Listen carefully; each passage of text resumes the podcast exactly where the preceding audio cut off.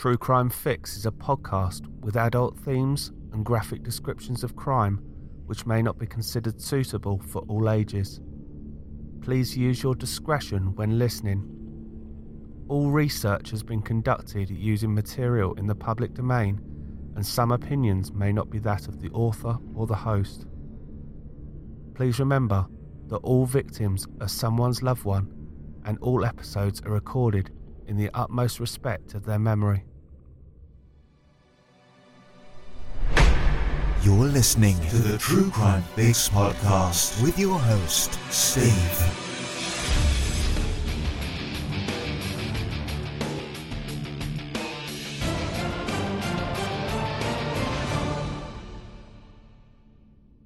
Hello again, everyone, and welcome to our second episode of season 4 and episode 42 of the True Crime Fix podcast.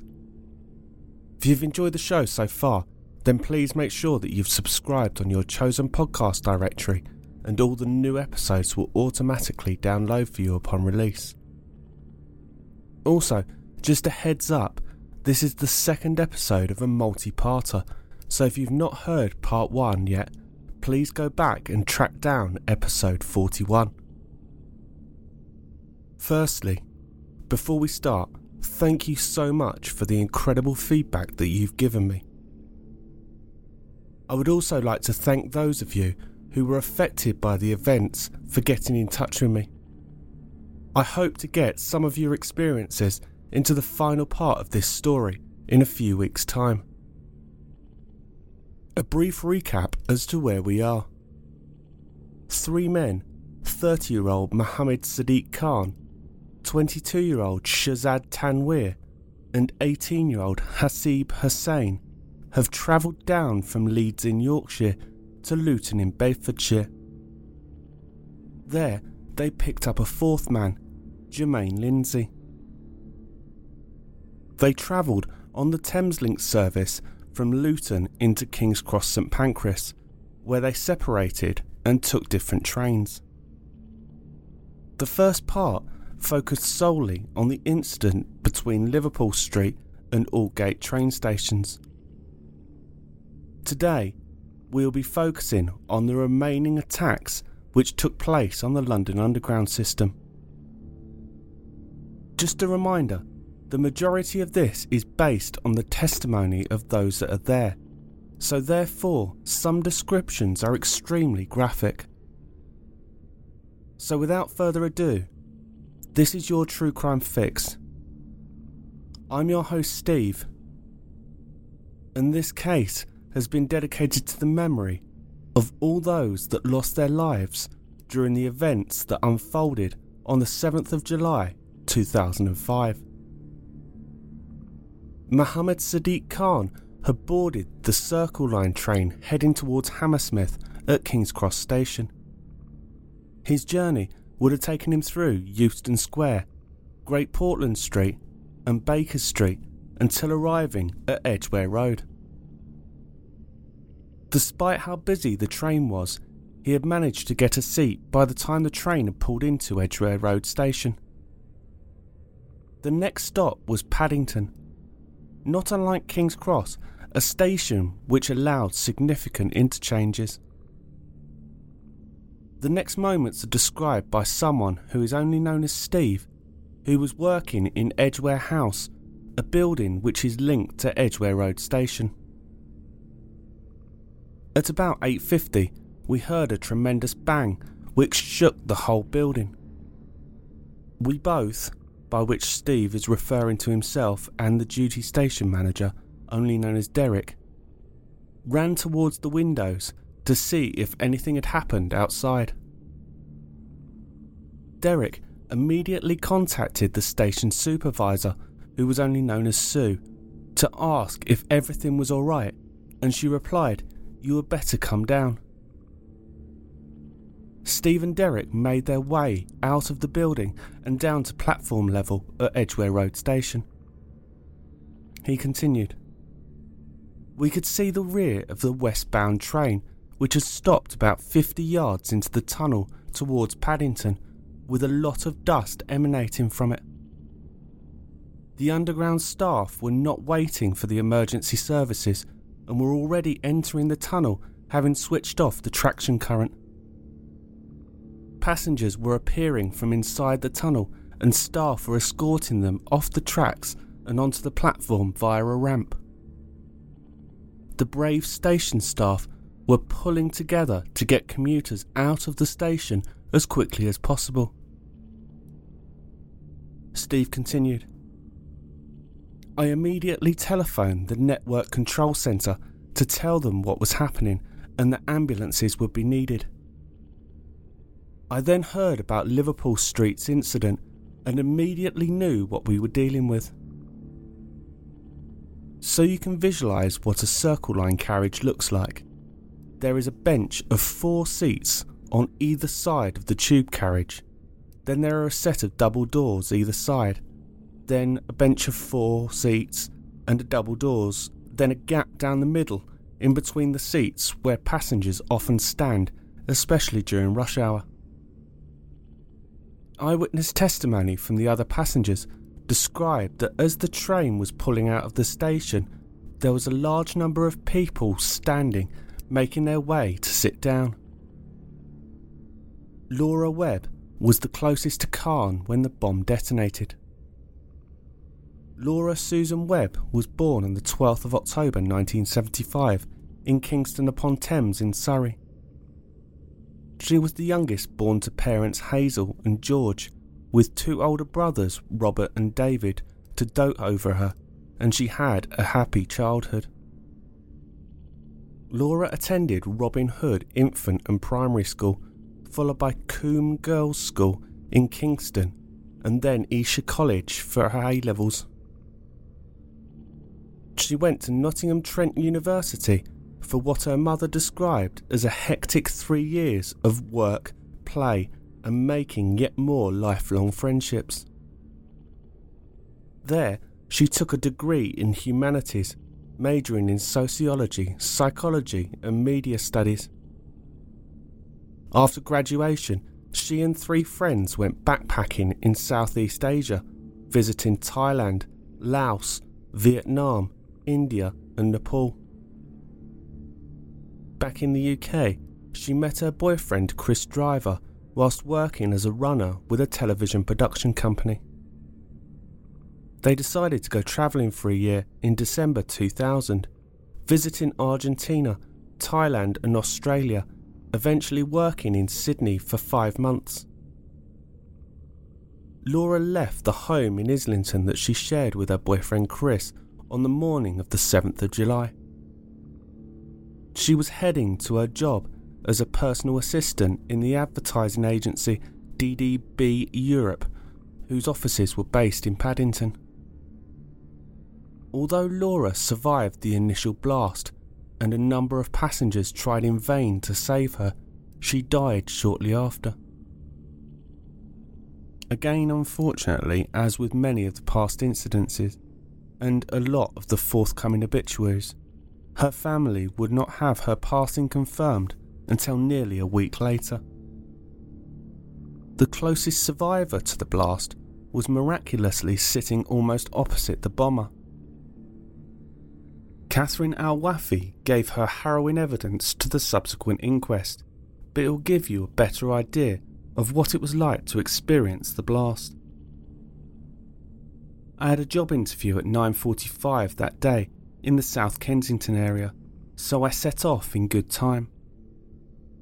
My intentions that morning were to get the Bakerloo line to Baker Street and then change onto the Circle line and take the tube to South Kensington. This is not the obvious route to take. The shortest way would be to take the Bakerloo line and change at Paddington. However, I used to take my son to school in South Kensington, and we used to change at Paddington. Paddington was always really busy, and it was a struggle to get a seat at that time in the morning. So I got the tube from Warwick Avenue to Baker Street I then waited on the platform for the Circle Line train to arrive. The platform was fairly busy. The train pulled up, and I got on to the second carriage from the front through the middle set of double doors. I then turned right and then sat on the right hand side with my back towards the station platform. I can remember that once I sat down, all the seats were taken and that the carriage was fairly busy but not packed. I did not look at anybody in the carriage, I just started to read my book. I can then recall sitting next to a lady to my left who was wearing Clinique perfume. I can only remember that she was white and in her 30s. I cannot remember stopping at Edgware Road. I can only assume that we did, and I cannot recall it. All of a sudden, I heard a very loud bang coming from my left, followed by a big flash. The carriage went into complete darkness, and I could hear people screaming. I immediately thought that the train had crashed. I can remember a strong smell of burning and having difficulty breathing. I will remember the smell of the smoke forever. Some of the lights came back on, and it was total chaos inside of the carriage. I was sitting halfway on my seat with my legs sort of crossed around me. Somebody was laid over my legs. The lady to my left was not moving, and she had blood spouting from her. I could see that the blood from this lady was saturating my clothing down the left hand side. I did not even think I was injured. I can remember just thinking, I want to get off this carriage to go home and see my son. Once the lights came on, I could see glass and debris everywhere. I was shocked to see a large hole in the carriage floor, approximately five feet away from me, in the direction from where the initial bang had come. At this point, I started to think that we had not been involved in a crash, but a bomb of some sort had gone off. The lady to my left was still not moving or making any noise. As I managed to get up, I touched her neck. I cannot remember if she was alive or not. I felt guilty as I moved away from the lady. I said sorry to her, but she did not reply. I do remember a distinctive Australian male voice inside the carriage. He may have assisted me in moving out of the carriage. I moved to my right and into the adjoining carriage away from the direction of the hole in the floor and the carnage around me. I was led down a ladder onto the tracks. I was petrified that another bomb was going to go off. It was very, very dark on the tracks. Many of the other passengers were crying and moving along the track very slowly. Luckily, I still had my handbag positioned over my chest and around my neck. I was also still carrying my jacket. The only thing that I lost was one of my shoes. I eventually arrived at the platform back at Edgware Road station. I could see that many of the passengers were injured and covered in blood. I had a small cut on the underneath of my left arm and a small cut on my left calf. I can recall it taking ages to go up some stairs. We then had to go through the ticket barriers one by one. Once outside, I saw a number of ambulance staff and police officers. I did not want to get in the way, as other people were more seriously injured than myself. A number of staff from a Marks and Spencer's store nearby had come out onto the street and were helping the injured. I was handed a man's jumper by a female member of staff as I was cold and shaking. I tried to use my mobile phone, but I could not get any connection. I therefore walked home. I do not know how long it took me or which way I went. Nobody was home, and I collapsed in the hallway and just curled up. It is quite possible that based on the layout drawn up by the Metropolitan Police, that the lady that Catherine refers to in her account is Laura Webb. The next closest person to the explosion was Jonathan Downey. Jonathan was born in Corby, Northamptonshire on the 15th of March 1971. He met his future wife Veronica when they were still both teenagers.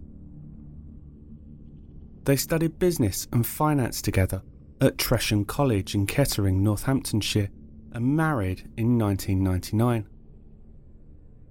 He worked in the payroll department at Corby Borough Council before moving to a similar job at Kensington and Chelsea Council in 2001. In 2003, the family moved to Milton Keynes in Buckinghamshire to make their commute into London easier. Jonathan's wife described how he was a massive fan of Liverpool Football Club and that he was a big joker who enjoyed winding up his friends. She also said John was very cerebral. He was very conscious of those less fortunate than himself. John was a good listener and a good friend to people in need. He was a rock to me when I was going through a difficult time at work. On that morning, Jonathan and his wife took the train into London Euston from Milton Keynes as they always did, and they would then go their separate ways after a goodbye kiss. Jonathan died instantly with the blast. His wife said afterwards, Ironically, John used to pick up a packet of cigarettes and announce, These will never kill me. He was right. Daniel Biddle was standing next to Jonathan when the bomb exploded. By the time he got to Edgware Road Station, he was already having one of those mornings. He had a blinding migraine and nearly called in sick. As a result, he left an hour later than normal. When he arrived at his local station at Romford in Essex, the ticket machines were down, so he had to queue for a customer service window. Then his train was delayed into Liverpool Street. But this calamitous morning did not stop there. He was supposed to get off at Baker Street, where he would get a connecting train to Wembley Central on the Bakerloo line, but he was typing out a text message into his phone and completely missed his stop. To be fair, we have all done that. My excuse is that I'm usually asleep. Daniel decided that rather than getting off at Edgware Road and get the train back one stop, he would look for an alternative route. Looking at the tube map, which was situated above the double exit doors, he saw that he could make the same connection from Paddington, so decided to stay on the train and stay standing for that extra stop. Like I said in the intro of last week's episode, there are ways that you are supposed to be somewhere and that for some reason you miss it. Then there is, for all intents and purposes, an error which results in changes to your way of life forever. Daniel said at the subsequent inquest. The train pulled out of Road station. I looked at the tube map, which was above the adjacent doors to where I was standing. He then referred to a man that he had noticed with a rucksack on his lap. The train entered the tube tunnel. As I looked around, he looked up. I just saw a quick movement. Then there was just a big white flash, and the kind of noise that you get when you tune a radio in. That kind of white noise. I just felt like the carriage I was standing in just expanded at such a vast rate and then contracted so quickly. With that, it blew me off my feet and through the carriage doors into the tunnel. Before he set the device off, he looked up and along the carriage and then just looked down. He didn't say anything and he didn't shout anything that I can remember hearing. He just put his head down, moved his arm, and the next thing I'm outside of the train. Once I'd hit the floor, I had quite a lot of metal on top of me. It was very dark and very dusty. My initial thought was, Jesus Christ, the doors have given way and I've fallen outside the train. It was then that I tried to move, but I couldn't. As the dust and smoke settled, the noises started, and that was when I realised something bad had happened. I can remember a strange sensation as I was blown off of my feet. When I hit my head, it must have knocked me out for a split second because my next recollection was laying on the rocks in the crawl space between the tunnel wall and the track. I tried to move, so I lifted my arms up.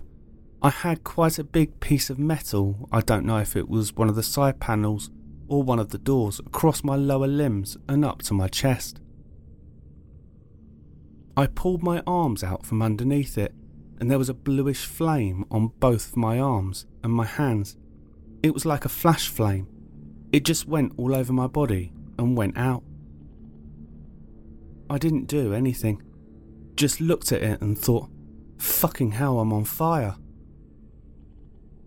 I was on the floor and I could see under the carriages where the train had moved along. I saw two bodies on the floor on the other side of the train from where I was.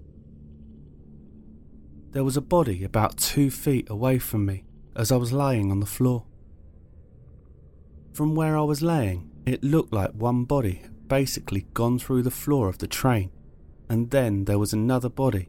It looked like it was away from the carriage between the two trains. I was terrified seeing what I'd seen. I thought I was going to die, so I was just screaming as loud as I could to get any help. There was, obviously, a lot of noise in the tunnel, I just kept shouting, For God's sake, somebody get me out of here. Somebody help. Then a voice shouted back, asked me my name, and he then shouted back that his name was Adrian. Within a very short space of time, Adrian was with me, and then another man whose name was Lee appeared. Adrian told Lee to sit behind where my head was. Adrian then lifted the doors off of my body so that he could see what damage had been done.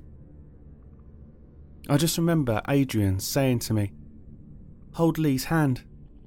I said, Why's that? And he said, Because this is going to fucking hurt. My original recollection was that it had taken one of my legs clean off and smashed up the other one. I later found out that when I hit the floor, my left leg had been blown clean off, and that my right leg had been blown around at 180 degrees and shattered all the bones in my shins and feet. I had no feelings in my legs whatsoever. So when Adrian said that this was going to hurt, I just gripped Lee's hands but didn't feel anything. Just a quick side note Daniel still has a 20 pence piece embedded in his thigh bone and his house keys had to be removed from his thigh by surgeons at St Mary's Hospital in Paddington. As I think that you've got a good idea as to what happened at Edgware Road, now I'm going to pay tribute to the remaining victims of the blast. Colin Morley was born in Coulsdon, Surrey, on the 5th of March 1953. When he was 11, he moved with his parents Hilary and Bill sister Gillian, and brother Brian to Leeds due to his father's work in the civil service. They relocated to Liverpool when he was 15, where he took his A levels a year early. He studied politics, philosophy, and economics at the London School of Economics and was described as exceptionally bright throughout his academic career.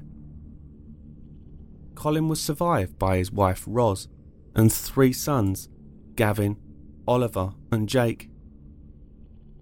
The couple had met when they were just 19, introduced by a mutual friend while they were both students, and they got married in 1977. His approach to creating advertising campaigns took him around the globe, working for companies such as the milling company Spillers, breakfast companies Quaker Oats and Weetabix, as well as telecommunications companies One to One and Vodafone. He spent three years at Vodafone, firstly in their global team in Ireland, and then as their interim UK marketing director. The award winning One to One campaign, which asked, Who would you like to have a one to one with? was created by Colin. The most poignant one was from 1998, where Arsenal striker Ian Wright picked Martin Luther King.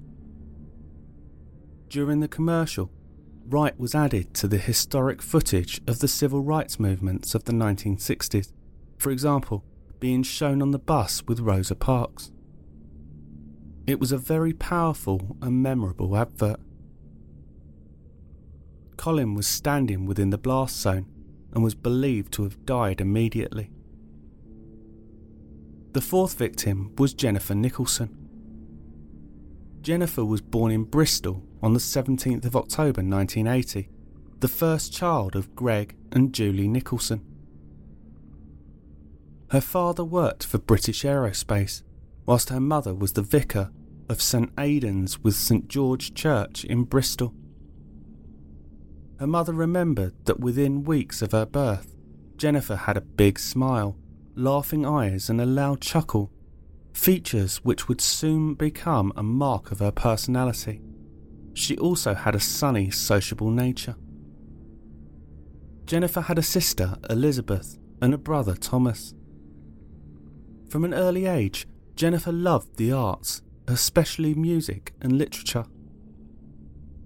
As a small child, she was rarely seen without a book in her hand or song on her lips, her mother Julie said in a statement at the inquests.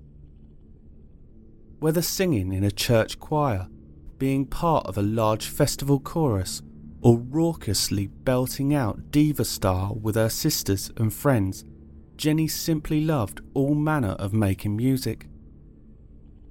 One of her favourite musical memories was harmonising with an ensemble of university friends as they celebrated a May Day dawn on the hill above the town of Reading. Jennifer had been an active member of Horfield Parish Church in Bristol, where she devoted much of her time to music and drama. She went on to study music and English at Reading University, where she pursued her love of performing before returning to her home city of Bristol to complete a master's degree in advanced musical studies. She settled down in Reading with her boyfriend James, who she had met during her first term at university. The couple's relationship had advanced to the stage where they planned to marry and have children. When she died, she was on the cusp of a career, formulating plans for the future, including a PhD, her mother told the inquests. She was travelling to work at the offices of Rheingold Publishing in Holborn, where she was an advertising sales executive. Jennifer did not usually take the train which she boarded on that day. Problems on her usual line led her to take the Circle line instead. The inquest heard Jennifer was standing by the carriage doors when the bomb detonated and was blown out of the train onto the track. The evidence suggests that she was killed instantly. Michael Stanley Brewster, who was known as Stan to his friends and family, was born on the 22nd of March 1953 and grew up in Derbyshire. He gained a civil engineering degree at Nottingham University and went on to work with the county council. His work included the award winning Millennium Walkway in New Mills near the Peak District National Park and bridges near Derby County's Pride Park football stadium. He cycled 12 miles to work every day and had been instrumental in getting cycle paths installed on the route. He and his wife had been planning to celebrate their silver wedding anniversary just three weeks after the bombings and had booked a cruise. Stan was on his way to a conference in West Kensington on the morning of the 7th of July. his family spent a week putting up posters around London in a vain effort to find him before police confirmed that he had died on the Edgware Road tube train. At the inquests, teacher Timothy Coulson described Stan's final moments after the explosion at Edgware Road. Mr. Coulson said that he had tried to help him but soon realised that he was dying, so he closed his eyes and said a prayer for him. David Foulkes was the sixth and final victim of the Edgware Road blast. He was born on the 27th of March 1983 in Oldham, Greater Manchester. He attended Hulme Grammar School in Manchester, where he was a keen squash player and swimmer. He stayed on for the sixth form and then went to Oldham Business School before getting his first job. His father Graham said that he had learned to drive at 17. We bought David an old Volkswagen Polo, and after that, we saw very little of him at the weekends. At about that time, David found girls, or should I say, they found him. David was six foot, very handsome, and had a car. David joined the Guardian newspaper as a territory sales manager for the Northwest, which meant he was visiting local shops to promote the paper.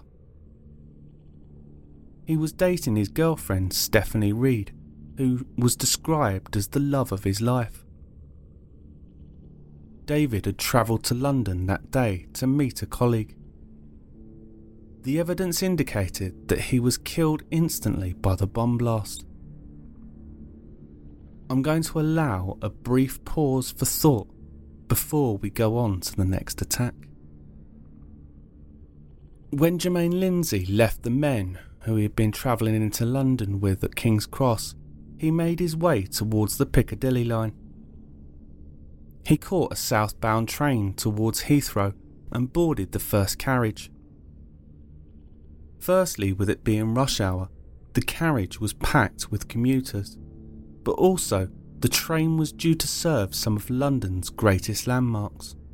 Covent Garden, Leicester Square, Piccadilly Circus, Green Park for Buckingham Palace, Hyde Park Corner for Hyde Park, South Kensington for the Natural History Museum, so it was packed with tourists wanting to start their day of sightseeing early. The Metropolitan Police estimated that there was 135 people on that carriage when the bomb went off at 8:50 a.m. As a statistic, if you take the bomber out of the equation, 12% of that carriage lost their life. Paul Glenister was one of the survivors on that day. Paul travelled in from High Wycombe that morning, but as I mentioned in episode 1, the normal route was not functioning, so he decided to go to the neighbouring town of Amersham and caught the Metropolitan line train directly into King's Cross. According to his testimony at the subsequent inquest, he changed at King's Cross and got on the Piccadilly line. When he got to the platform, the first train was far too full to board, so he decided to wait for the next one. I'll quote the rest. As the train pulled out of King's Cross station, there was a pop noise. Not really a bang or anything like that. Then everything just went grey my ears were damaged, so all I could hear was ringing. When speaking about not being able to move after the blast, Paul said, I assumed that because it was so crowded, that people were on top of me. There were people wriggling about. Eventually, I got up, and that's when I used the pole to pull myself up. I knew straight away that I had an injury. I felt down to where my knee should have been, and although the leg was still attached, it was a sort of mush. So I knew that I had an injury, so I got myself out from whatever was holding me down, and I just pulled myself up, sat down, and then sort of waited a couple of minutes. There was a lot of noise, there was a lot of people shouting and screaming. The only person I can sort of remember clearly speaking was a lady. I think she'd lost her foot, but I cannot be 100% sure about that. I think she was saying that she was going to tie a scarf around her. Paul proceeded to take off his belt and use it as a tourniquet around his leg before waiting for help. The fatality list is quite significant, unfortunately, for this explosion, so I'll now pay respects to those who have lost their lives. James Adams was born on the 6th of October 1972 in Chester in the county of Cheshire. He was residing in Bretton, an area to the northwest of Peterborough at the time of the explosion. He was a member of the Bretton Baptist Church where he had been deacon for two years. He was working as a mortgage advisor and was on his way into the Strand for a meeting. He was an avid Manchester United fan and enjoyed Formula One. He called his mother from King's Cross to let her know that he had arrived safely and that he was just about to board the tube. He was so close to the site of the detonation and it is believed that he was killed by the explosion. Among those who paid tribute was the Labour MP for Tottenham, David Lammy. They went to boarding school together at Peterborough King's School, where Mr. Lammy was the head boy and James was a chorister. Mr. Lammy said, when people die, it is common to say that there was not a bad word to be said about them. But with James, that was absolutely the case. He was one of the nicest people I have ever known. He was charming, very polite, and a strong Christian. His faith was important to him. His support for an orphanage project in southern India during his lifetime led to a building being erected and named in his memory after his death. Samantha Badham was born on the 2nd of October 1969 in Ledbury, Herefordshire. She went to Ledbury Primary School and John Masefield High School, where she was a head girl. She went on to Birmingham University to study history and after graduating, she returned to Hereford, where she met her partner, Lee Harris. At the time, she was on the committee of Hereford Lads Club, and he was a teenager preparing for his Duke of Edinburgh Silver Award. Lee Harris was born on the 13th of November 1974 in the city of Hereford. After Lee found work in London as an architect, the couple moved in together in the Tottenham area of North London, but regularly returned to Ledbury to restore a house that they owned. On the morning of the 7th of July, Samantha had left her car at home and got the tube to work with Lee. The change was due to Samantha having dinner plans in London's Soho district that evening with four friends. On the way to work, though, they were both blown out of the carriage by the force of the explosion. Both Samantha and Lee were subsequently found on the tracks on the right hand side of the train next to where the fourth carriage had come to rest. Samantha was tended to and comforted by members of the emergency services.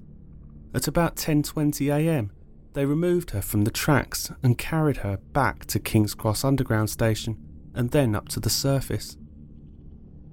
She was given further medical treatment on the forecourt of King's Cross mainline station, but died there at about 10:43 a.m.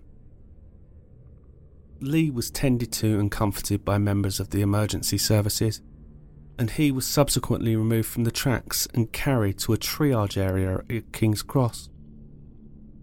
At about 10:59 a.m., he was put into an ambulance and taken to the Royal London Hospital with severe head injuries. He was placed into a coma for treatment, but subsequently succumbed to his injuries on the 15th of July 2005, the day before Samantha was formally identified. A joint funeral service was held at St Michael's Church in Ledbury on the 5th of August 2005. The hearses carrying both Samantha and Lee were driven side by side to and from the church. They were then laid to rest together. Together forever. Philip Beer was born on the 27th of February 1983 in Barnet, Hertfordshire. He was residing in Boreham Wood and was a hairstylist who worked at some of the most popular London salons. He was on his way to work in Knightsbridge and had caught the train into London with his friend Patrick Barnes. His sister Stacey had taken the men to Elstree and Boreham Wood station, which took them straight into King's Cross before boarding the Piccadilly line train into Knightsbridge. Stacey told the inquest how she had texted her brother when she had heard about the bombs. Instead of a response from Philip, she received a distressed phone call back from Patrick saying that he had lost sight of Philip in the aftermath of the explosion. Philip's family and friends searched the hospitals for him until they received confirmation of their worst fears three days after the attacks. Philip had sustained severe injuries as a result of the explosion. He was comforted by fellow passengers, some of whom attempted first aid, but died at about 9:50 a.m., very shortly after having been examined by the paramedics. Anna Brandt was born on the 26th of March 1964 in Poland. In 1981, she opened up and ran her own restaurant straight out of school. A couple of years later, she married Arik Brandt, and in time they had two children, Hubert and Natalie. In 2002, after the restaurant closed, Anna moved to London, leaving her husband in Poland to look after her children. While in London, Anna shared a house with her brother Pavel and worked in a local bar before becoming a cleaner. Most of her earnings were sent back to Poland to help pay for her children's education. She was living in Wood Green, which is near Tottenham in North London, and boarded the Piccadilly line train to go to work on the morning of the 7th of July. Anna was in the same carriage and was killed by the explosion. When she never turned up to work, her brother Pavel commenced a desperate search for Anna. He spent several days searching for his sister, holding a picture of her for everyone to see. Police took his DNA sample and subsequently confirmed through a familial match that she had died. I take it I do not have to elaborate on that any further. Ciaran Cassidy was born on the 27th of October 1982 at the Whittington Hospital near Archway in London. Ciaran was brought up in a close knit religious family in Finsbury Park, North London, along with his older sister Lisa. Together, they had a large extended family of 25 aunts, 16 uncles, and 42 cousins, all living in Ireland. Ciaran attended the nearby Christ the King Roman Catholic Primary School in Islington before starting at the St Thomas More Roman Catholic Secondary School in Wood Green. Ciaran completed his education by achieving a GNVQ in leisure and tourism at the sixth form college based at La Sainte Union School in Highgate. He was a massive fan of Arsenal Football Club and as a child he dreamed of playing for the team, and he was often at Highbury to cheer them on on a Saturday afternoon. Ciaran was working for a company in Chancery Lane called Bridge & Co., a family-run business providing quality print services.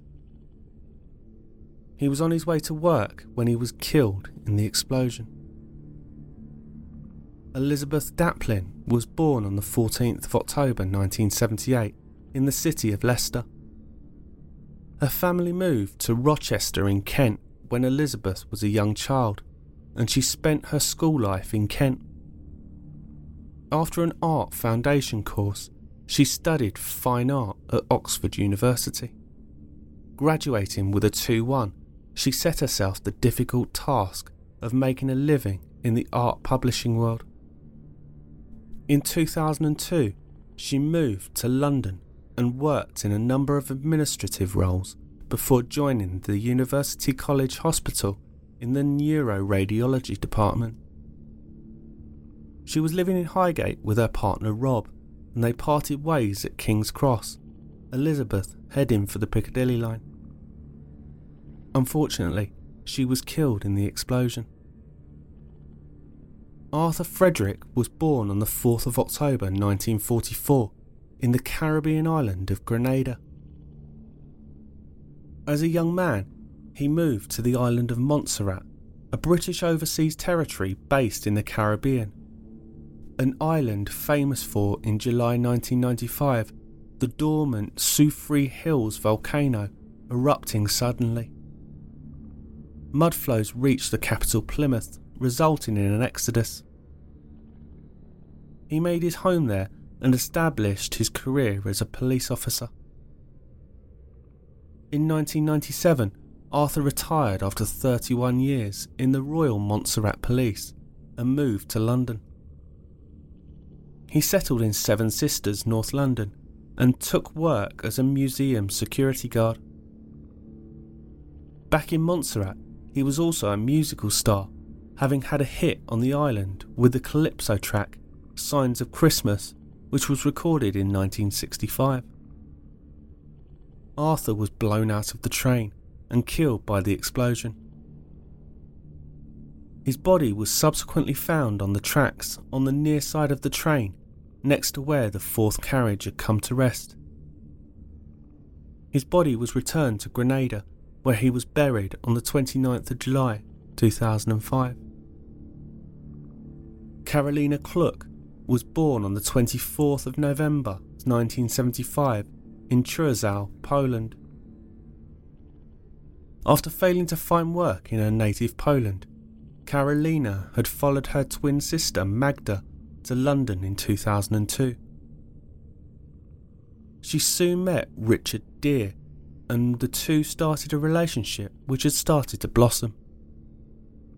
The morning of the 7th of July 2005 was full of anticipation for Karolina. As she kissed Richard goodbye before leaving for work, they were both excited for the long weekend they had planned. That night, they were due to leave for Paris for a romantic break. Moments later, Karolina boarded the Piccadilly line train at Finsbury Park station, heading towards Russell Square where she worked as a receptionist at the Goodenough College. Karolina was blown out of the train and killed by the explosion. Her body was subsequently found on the tracks on the near side of the train, next to where the fourth carriage had come to rest. When news of the attacks reached her boyfriend, he started to worry and rang her work, only to find out that she had failed to arrive.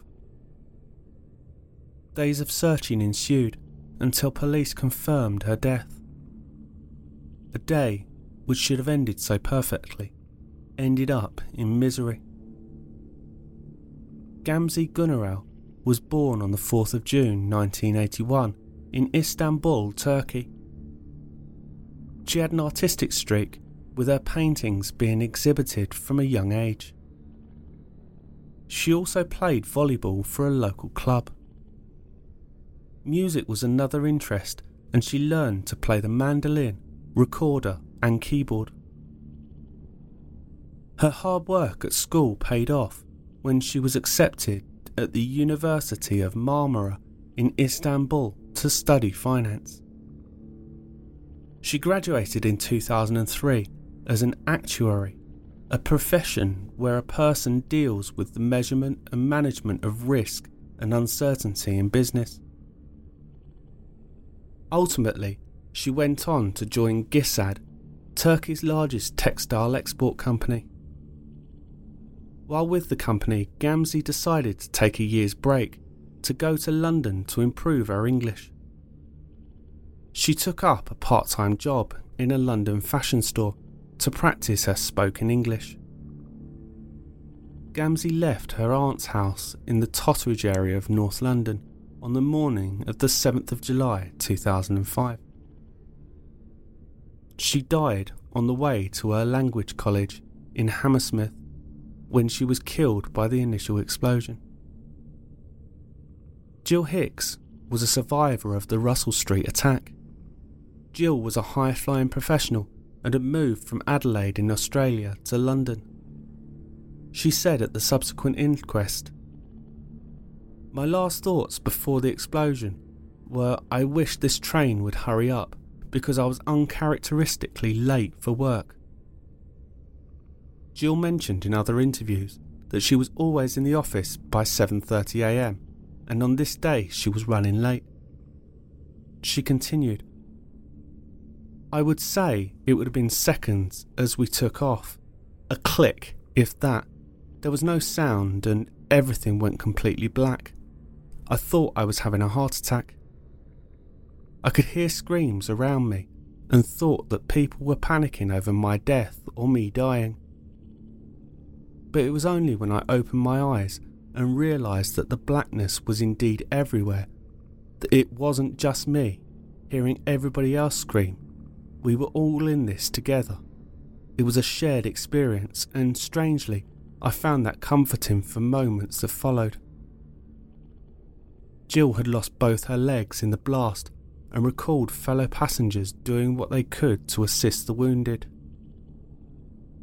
She referred to a woman by the name of Allison ripping her scarf in half and tying it around Jill's legs to stem the blood flow. This after another man had lifted her up and put her onto a spare seat. Paul Mitchell was severely injured in the explosion. Paul who was on his way to work at Regent Street, had almost boarded the previous train and even stepped onto the carriage, but decided against it because the train was so full. There was complete and utter pandemonium. There was people screaming, and I thought my hair was on fire. I had my eyes closed out of sheer terror, he said. He told the subsequent inquest how he'd become trapped under metal debris with a seriously damaged leg and intertwined with other people. Paul said that he only survived because of the efforts of a fellow passenger, Julie Groon, who helped him tie a tourniquet around his damaged leg using her coat and a sanitary towel. He said, It undoubtedly saved my life. But it was only as he was being carried from the carriage on a stretcher, about an hour later, that he realised that his ring was missing. He said, I was extremely worried that I had lost my wedding ring at the time. I thought my wife would never forgive me. But luckily, a police crime scene officer found the ring in the tunnel during the investigation and returned it to Paul a fortnight later. Julie Groon wept as she recalled what happened on that day and how she was fearing for her life as a huge fireball tore through the carriage, blowing her backwards. She said, I remember looking at it, then just thinking, you know, next thing I'll be gone. Julia boarded the tube train at Finsbury Park and was listening to her iPod when Lindsay detonated his bomb. Recalling the moments immediately after, she said, I could sort of make out somebody on the floor and thought that it was just some kind of horror film. Julie was one of the passengers who attempted to keep Philip Beer alive by performing first aid. Paul Mitchell had landed on top of him, but neither at the time were able to move due to their injuries. Unless you've been on the Piccadilly line during rush hour, you would not realise how just the crush is enough to induce an anxiety attack. Julie said that it wasn't until about 45 minutes later a fireman broke down the door between the first and second carriages so that the trapped passengers could escape. She emerged from the tunnel at King's Cross Station and headed for the surface with fellow survivor Matthew Brooks, who had part of his face blown away by the blast. As Julie neared ground level on an escalator, she was shocked to see that tube users were still heading down towards the underground lines, oblivious to what had happened. She said, There were still commuters going down the other side of the escalator and down the steps, unaware of what had happened. They were looking at Matthew and myself. They were seeing us for the first time and their faces were just in disbelief. They had no idea what had just happened. The 12th victim of the Piccadilly Line bomb was Ojira Ikeagwu, who was born on the 22nd of November 1948 in Nigeria. Her high school education was interrupted by the three year Nigerian Civil War. In 1969, just before the war was over, she married Dr. Okorafor Akigwu and went on to have three children. The young family moved to England in 1976, settling in Luton, and Ojira was keen to further her education. Over the next two decades, she studied social work, but also returned to Nigeria for a spell where she opened up her own hair salon, which she ran for nine years. By 2000, she had achieved a master's degree in social work from Kingston University. The following year, she joined Hounslow Social Services and was based in the local community working with adults with learning difficulties at the Berkeley Centre out of Heston, Middlesex. She is the second of our victims to travel down to the capital with her eventual killer. Ojira caught the train into King's Cross St Pancras from Luton before boarding the Piccadilly line train. Sorry to all of you listening, but the next bit is a little bit graphic. Ojira was so close to the blast that she lost all four of her limbs and was declared dead at the scene. Emily Jenkins was born on the 24th of July 1980 at Hammersmith Hospital in London. At school, she showed signs of the caring woman she was going to become, often befriending the lame ducks of the class. She started ballet classes and continued to dance until she was 18, passing all her exams with high grades.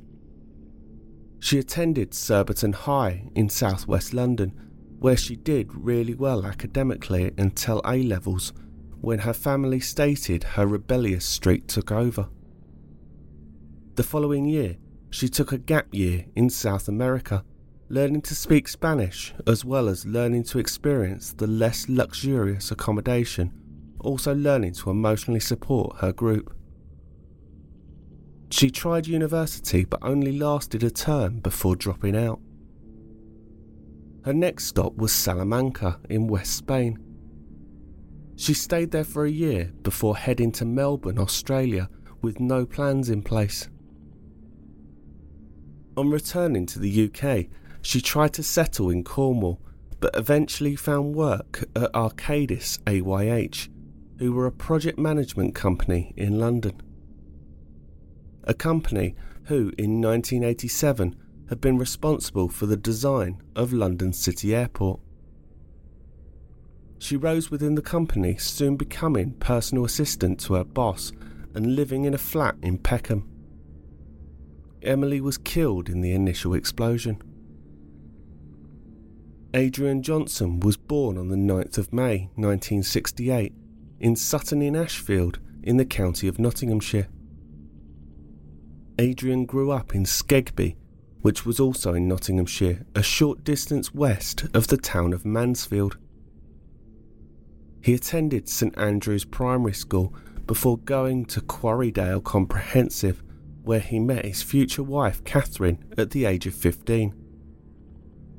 The couple married in 1991 and they had two children, Christopher and Rebecca. A sports enthusiast, he enjoyed golf as well as playing hockey at county level and was a lifelong supporter of Mansfield Town Football Club. Adrian was always a gentle and kind soul, and little did we know our lives would be somewhat tested during the next few years, Catherine said. I was diagnosed with a malignant melanoma in late 2000, which unfortunately spread to my lymph glands. Not only was this a physical challenge for Adrian as he took on my role whilst I was in and out of hospital, but it was an emotional rollercoaster for him, looking after a very young family and trying to come to terms with the potential threat of being a single parent.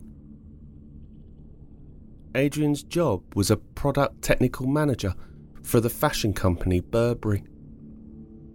It was a job that took him all over Europe and he generally spent three weeks out of four in Italy, with the remaining week in London at the company's base in Haymarket. In the week of the bombings, however, he broke with routine and left his London hotel to see his family in Nottinghamshire. He was killed in the explosion whilst on the way back to the office. Catherine said following his passing, It was so ironic that we would lose Adrian we were saving a bottle of champagne to celebrate my five year milestone in 2006, but I could not bring myself to drink it alone. Helen Jones was born on the 13th of February 1977 in Scotland, in a village four and a half miles west of the town of Lockerbie.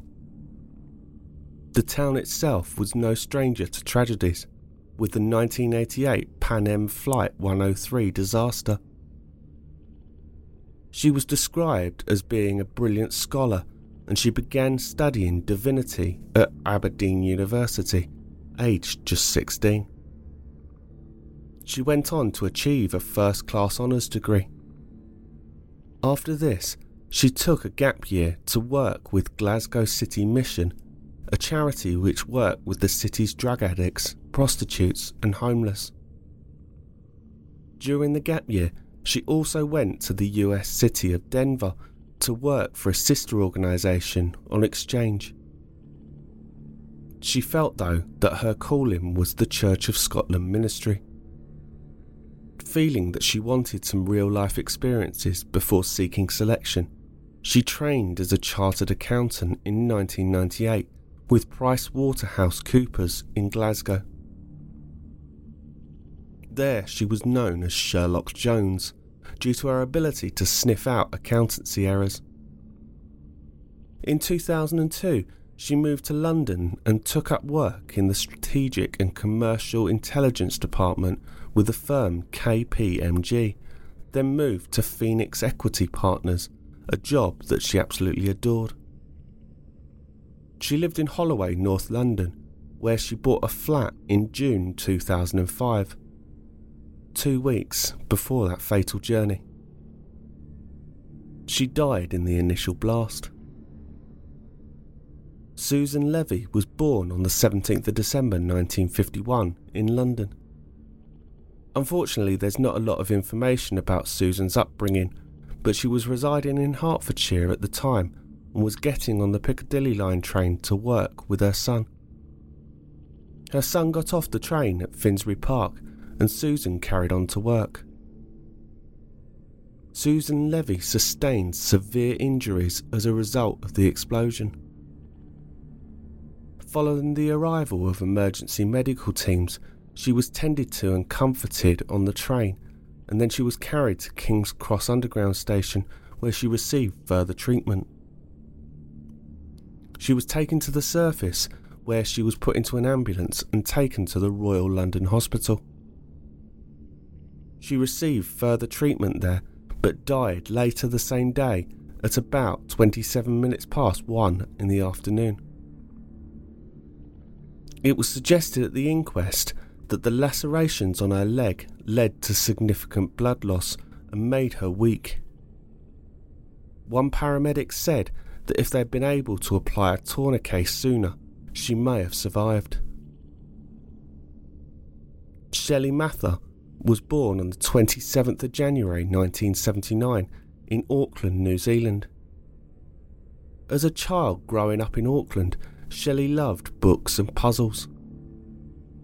Later in life, she developed a passion for indoor cricket and played in a league. She left New Zealand in 2002 after saving up for a tour of Europe. She enjoyed the experience so much that she decided to become a tour guide and completed her training in 2004. She last visited New Zealand in March 2005 to be a bridesmaid at the wedding of her best friend Jackie Riley before attending the Glastonbury Festival in June. Shelley was in the same carriage as the bomb and sustained serious injuries as a result of the explosion.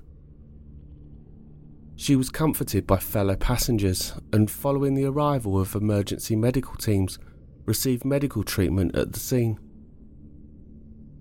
Members of the emergency services carried her out of the front of the train with the intention of evacuating her to Russell Square Underground Station, but she died shortly after being taken out of the train at about 10:30 a.m. As with many of the victims though, it was nearly a week before her family was given the dreadful news. Michael Matsushita was born on the 25th of May 1968 in Vietnam. Michael's biological father was a South Vietnamese soldier and died during the Vietnam War. His mother was also Vietnamese and met US aid worker David Matsushita, who adopted Michael and they moved to New York after the war. Michael was in New York working for a bank on 9 11, and shortly after he quit his job and went travelling. Michael went to visit Latin America, Africa, Australia, Cambodia, and finally Vietnam, the country his parents had fled to escape the communist rule. It was during the final 18 months of his travels when he worked as a tour guide for Intrepid Travel in Cambodia and Vietnam that he met and fell in love with English colleague Rosie Cowan. When her visa ran out, she returned to London in January 2005 but continued to work for Intrepid Travel. Michael had promised to follow her and when he arrived in May 2005, they found a place to live together in Islington, London. They continued their love of travelling and went to Holland and Spain together before Michael started a new job in IT recruitment. Michael was killed in the explosion, and once again, without going into too much detail, he had to be identified by documents found on his body. James Mayes was born on the 16th of April 1977 in London. He went on to achieve a politics degree from Warwick University and spent a year in the civil service. James was appointed as a trainee analyst by the Health Commission in 2002. Again, not a lot is known about his upbringing. On a normal morning, he would not have been on the Piccadilly line train, but on the 7th of July 2005, he was on his way to a seminar in Holborn. James was killed in the explosion. Behnaz Mozakka was born on the 18th of February 1957 in Shiraz, Iran. She studied at Tehran University, where she met her husband Nadir. The couple moved to Finchley in London in 1992. On the 7th of July, she was en route to Great Ormond Street Children's Hospital, where she worked as a biomedical officer. Behnaz was killed instantly when the bomb exploded. Michaela Otto was born on the 18th of December 1958 in Romania. She moved to London in 1984, following in the footsteps of her sister. Michaela was raised in the teachings of the Christian Orthodox Church and lived in Mill Hill, North London, as part of a close knit multi faith family. After her brief marriage broke down in 1986, she and her mother, Eleanor Dragonescu, who was 78 years old at the time, moved in with Michaela's sister Dana, her Jewish husband Matthew, and their two teenage children, Leah and Michael. Michaela had worked full time as a sales assistant at Burberry in Regent Street, but in 1988 she took an office job with a publishing department in Highbury, North London. Her family said she loved the job, earned a good salary, and got on well with her colleagues. Michaela already spoke French and her native Romanian, but the company paid for her to learn Italian. She left the UK for two years to study at the UCLA Dental Technology School in Los Angeles and graduated with honours. According to the Guardian newspaper, she was one of only four people in her class to achieve that grade, but decided not to stay on and she returned to her family in London in June 2004. Twice a week she met with friends to play poker but her favourite way to pass a few hours was venturing into the glitzy shops of Regent Street and the stylish boutiques of Bond Street. That fondness for the finer things in life was evident on the morning of the 7th of July when Michaela set off for her job as a dental technician in Knightsbridge, carrying her beloved Louis Vuitton handbag. She relied on the Northern Line for her daily commute, but with delays affecting the branch of the line that she usually used, she was forced to switch to the Piccadilly line. Michaela was blown out of the carriage and killed by the initial explosion. Her body was subsequently found on the tracks amongst the debris on the off side of the train next to where the fourth carriage had come to rest. Atique Sharifi was born on the 1st of January 1981 in Kabul, Afghanistan. Atique had fled Afghanistan as a refugee and was one of only a few members of his family to escape death at the hands of the Taliban. He was now residing in Hounslow, West London, a few miles from London Heathrow Airport. Atique had been studying English at West Thames College in Isleworth since September 2002. He worked in a pizza takeaway in his spare time and used a portion of his wage to send money back to his younger sister, who was still in Afghanistan, as both of their parents had perished in the Kabul war. Atique was killed in the initial blast of the explosion. Ihab Slimane was born on the 19th of June 1981 in Lyon, France, and he was born with Tunisian ancestry. Ihab just completed an IT engineering degree from the University Institute of Technology near Grenoble. He wanted to improve his English, so decided to move to London for a bit and got himself a flat in Finsbury Park in North London and also got himself a job as a waiter in London's West End. His long term ambitions were in computer programming, and he intended to return to his studies in France in September. Ihab was on his way to work when he was blown out of the carriage and killed by the explosion. His body was subsequently found on the tracks on the near side of the train next to where the third carriage had come to rest. His body was formally identified after a week of his family looking for him. Christian Small was born on the 10th of February 1977 in London. Christian had just completed a trip to Africa where he was able to trace his heritage. As a result, he had added Njoya Diawara to his name, which meant strong in spirit. He was also a talented track athlete, with his chosen event being the 110 metre hurdles. In May 2005, he had just won a gold medal at the Middlesex County Games. On the 7th of July, he left his flat in Walthamstow, East London, at 8am to begin his journey to work in Holborn, where he worked in advertising sales, but he never arrived. His route would have involved changing on the Piccadilly line train either at Finsbury Park or King's Cross from the Victoria line. He was killed in the explosion, but like many of the victims, was not formally identified for a week. Monika Suchocka was born on the 25th of April 1982 in Poland. She grew up in northern Poland, where her mother was a primary school head teacher and her father worked for the local authority.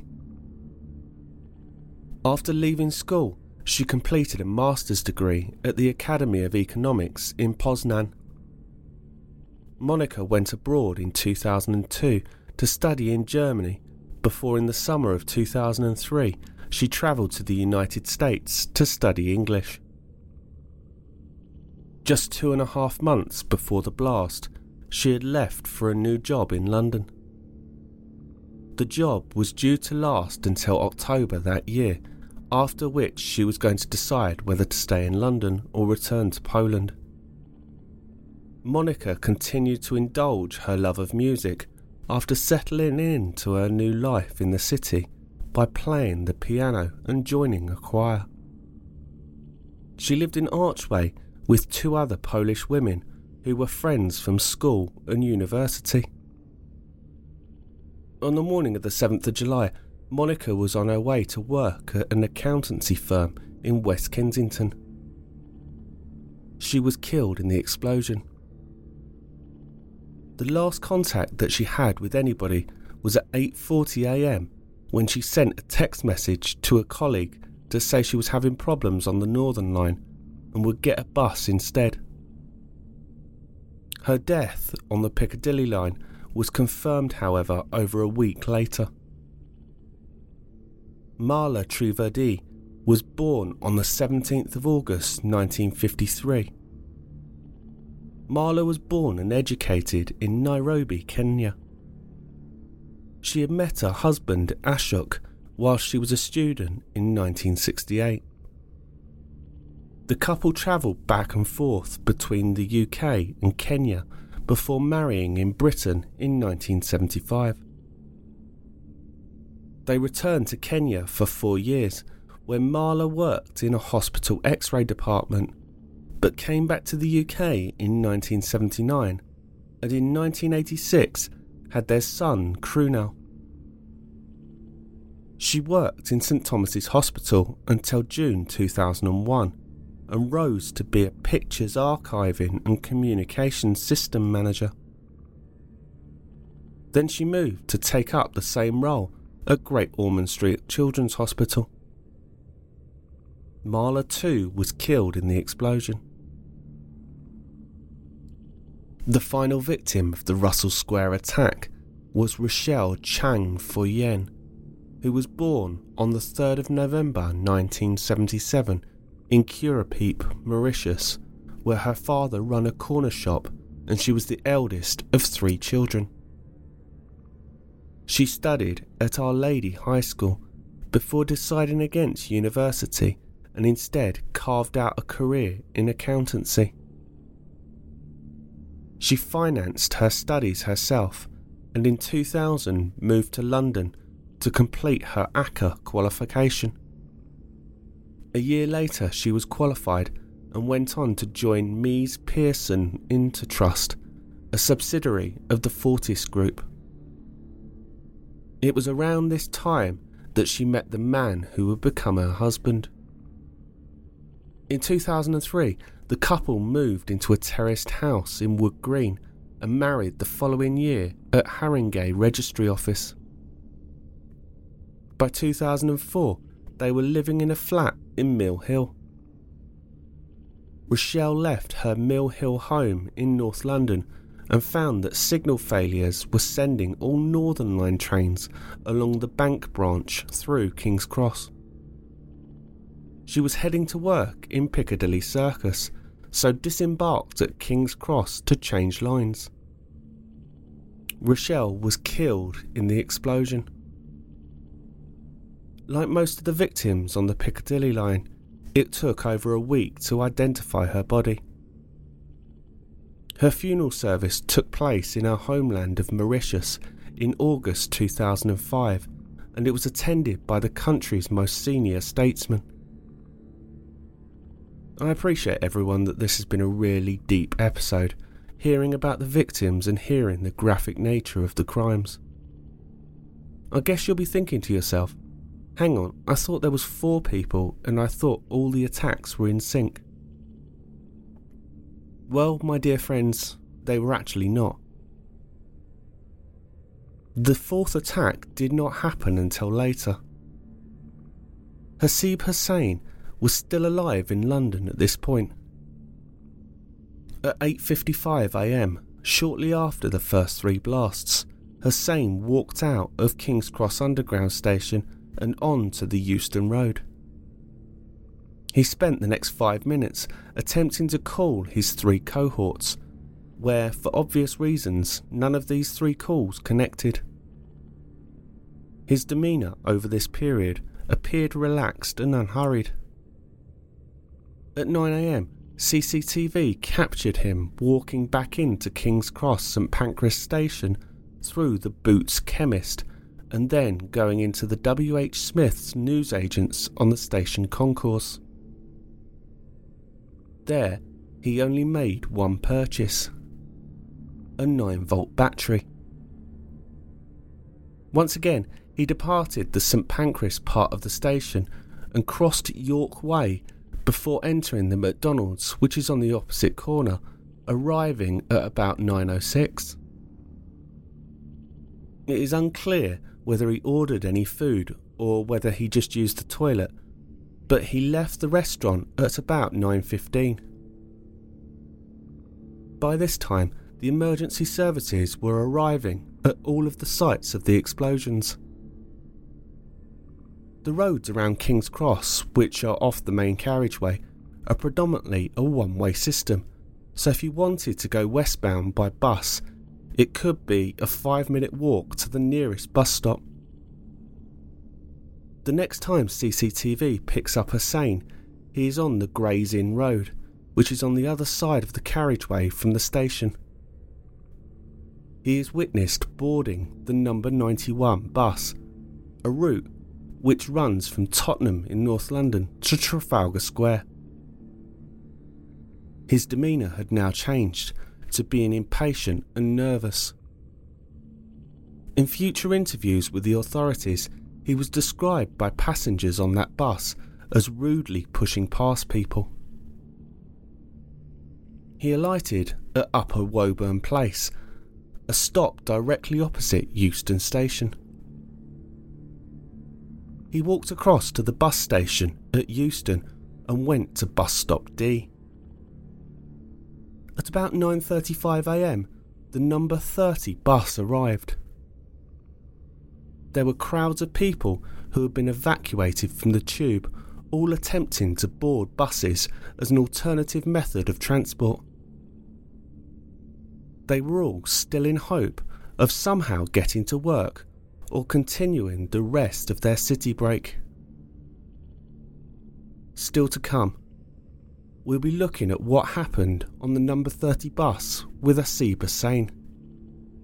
We'll be looking into the response on the day of the nation's leaders and why London's police force was so thin on the ground.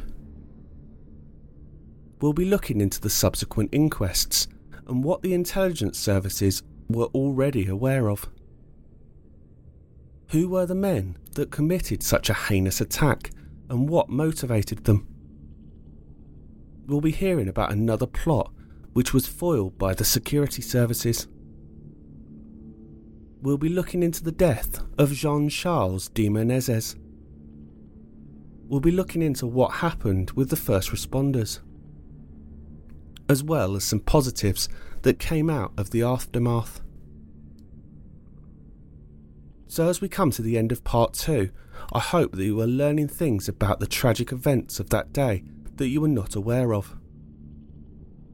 As I said last time, please let me know what you think in case I think it's working and I end up losing everybody that normally listens to me. Please remember, if you enjoy the show or want to know more, please follow me on Twitter at True Crime Fix Pod. That's at True Crime Fix Pod.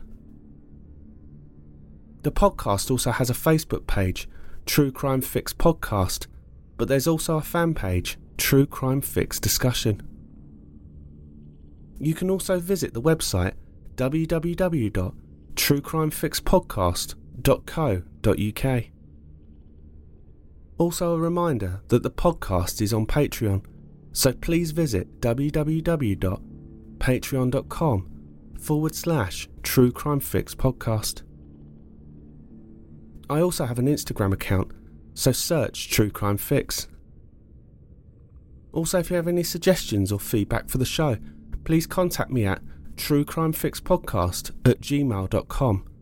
That's truecrimefixpodcast at gmail.com or go through the Contact Us page on the website. Until next time, stay safe,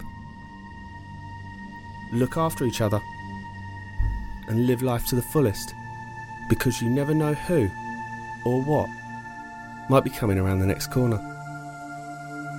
Take care, everyone.